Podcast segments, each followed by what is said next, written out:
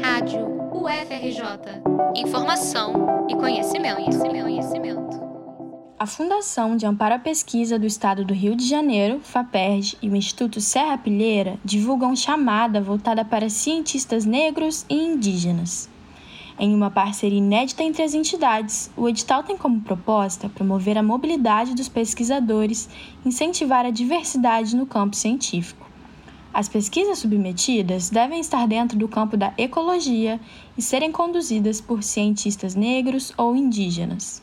Os candidatos não devem ter vínculo empregatício com instituições de ciência e tecnologia e precisam ter concluído o doutorado entre janeiro de 2012 e abril de 2023, prazo que é estendido em 2 anos no caso de mulheres com filhos.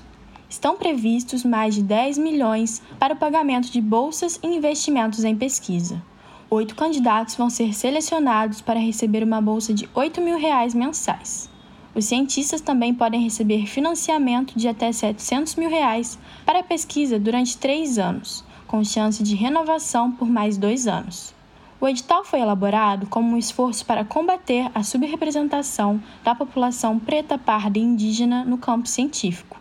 Apesar de representarem 57% dos brasileiros, segundo o IBGE, essa parcela da população não tem a mesma expressividade dentro das instituições acadêmicas.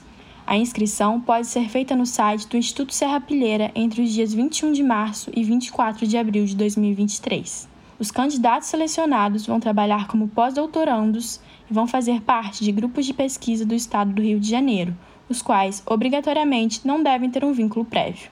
Para mais informações sobre a chamada, acesse faperj.br. Repetindo, faperj.br. Reportagem de Mariana Redmond para a Rádio UFRJ.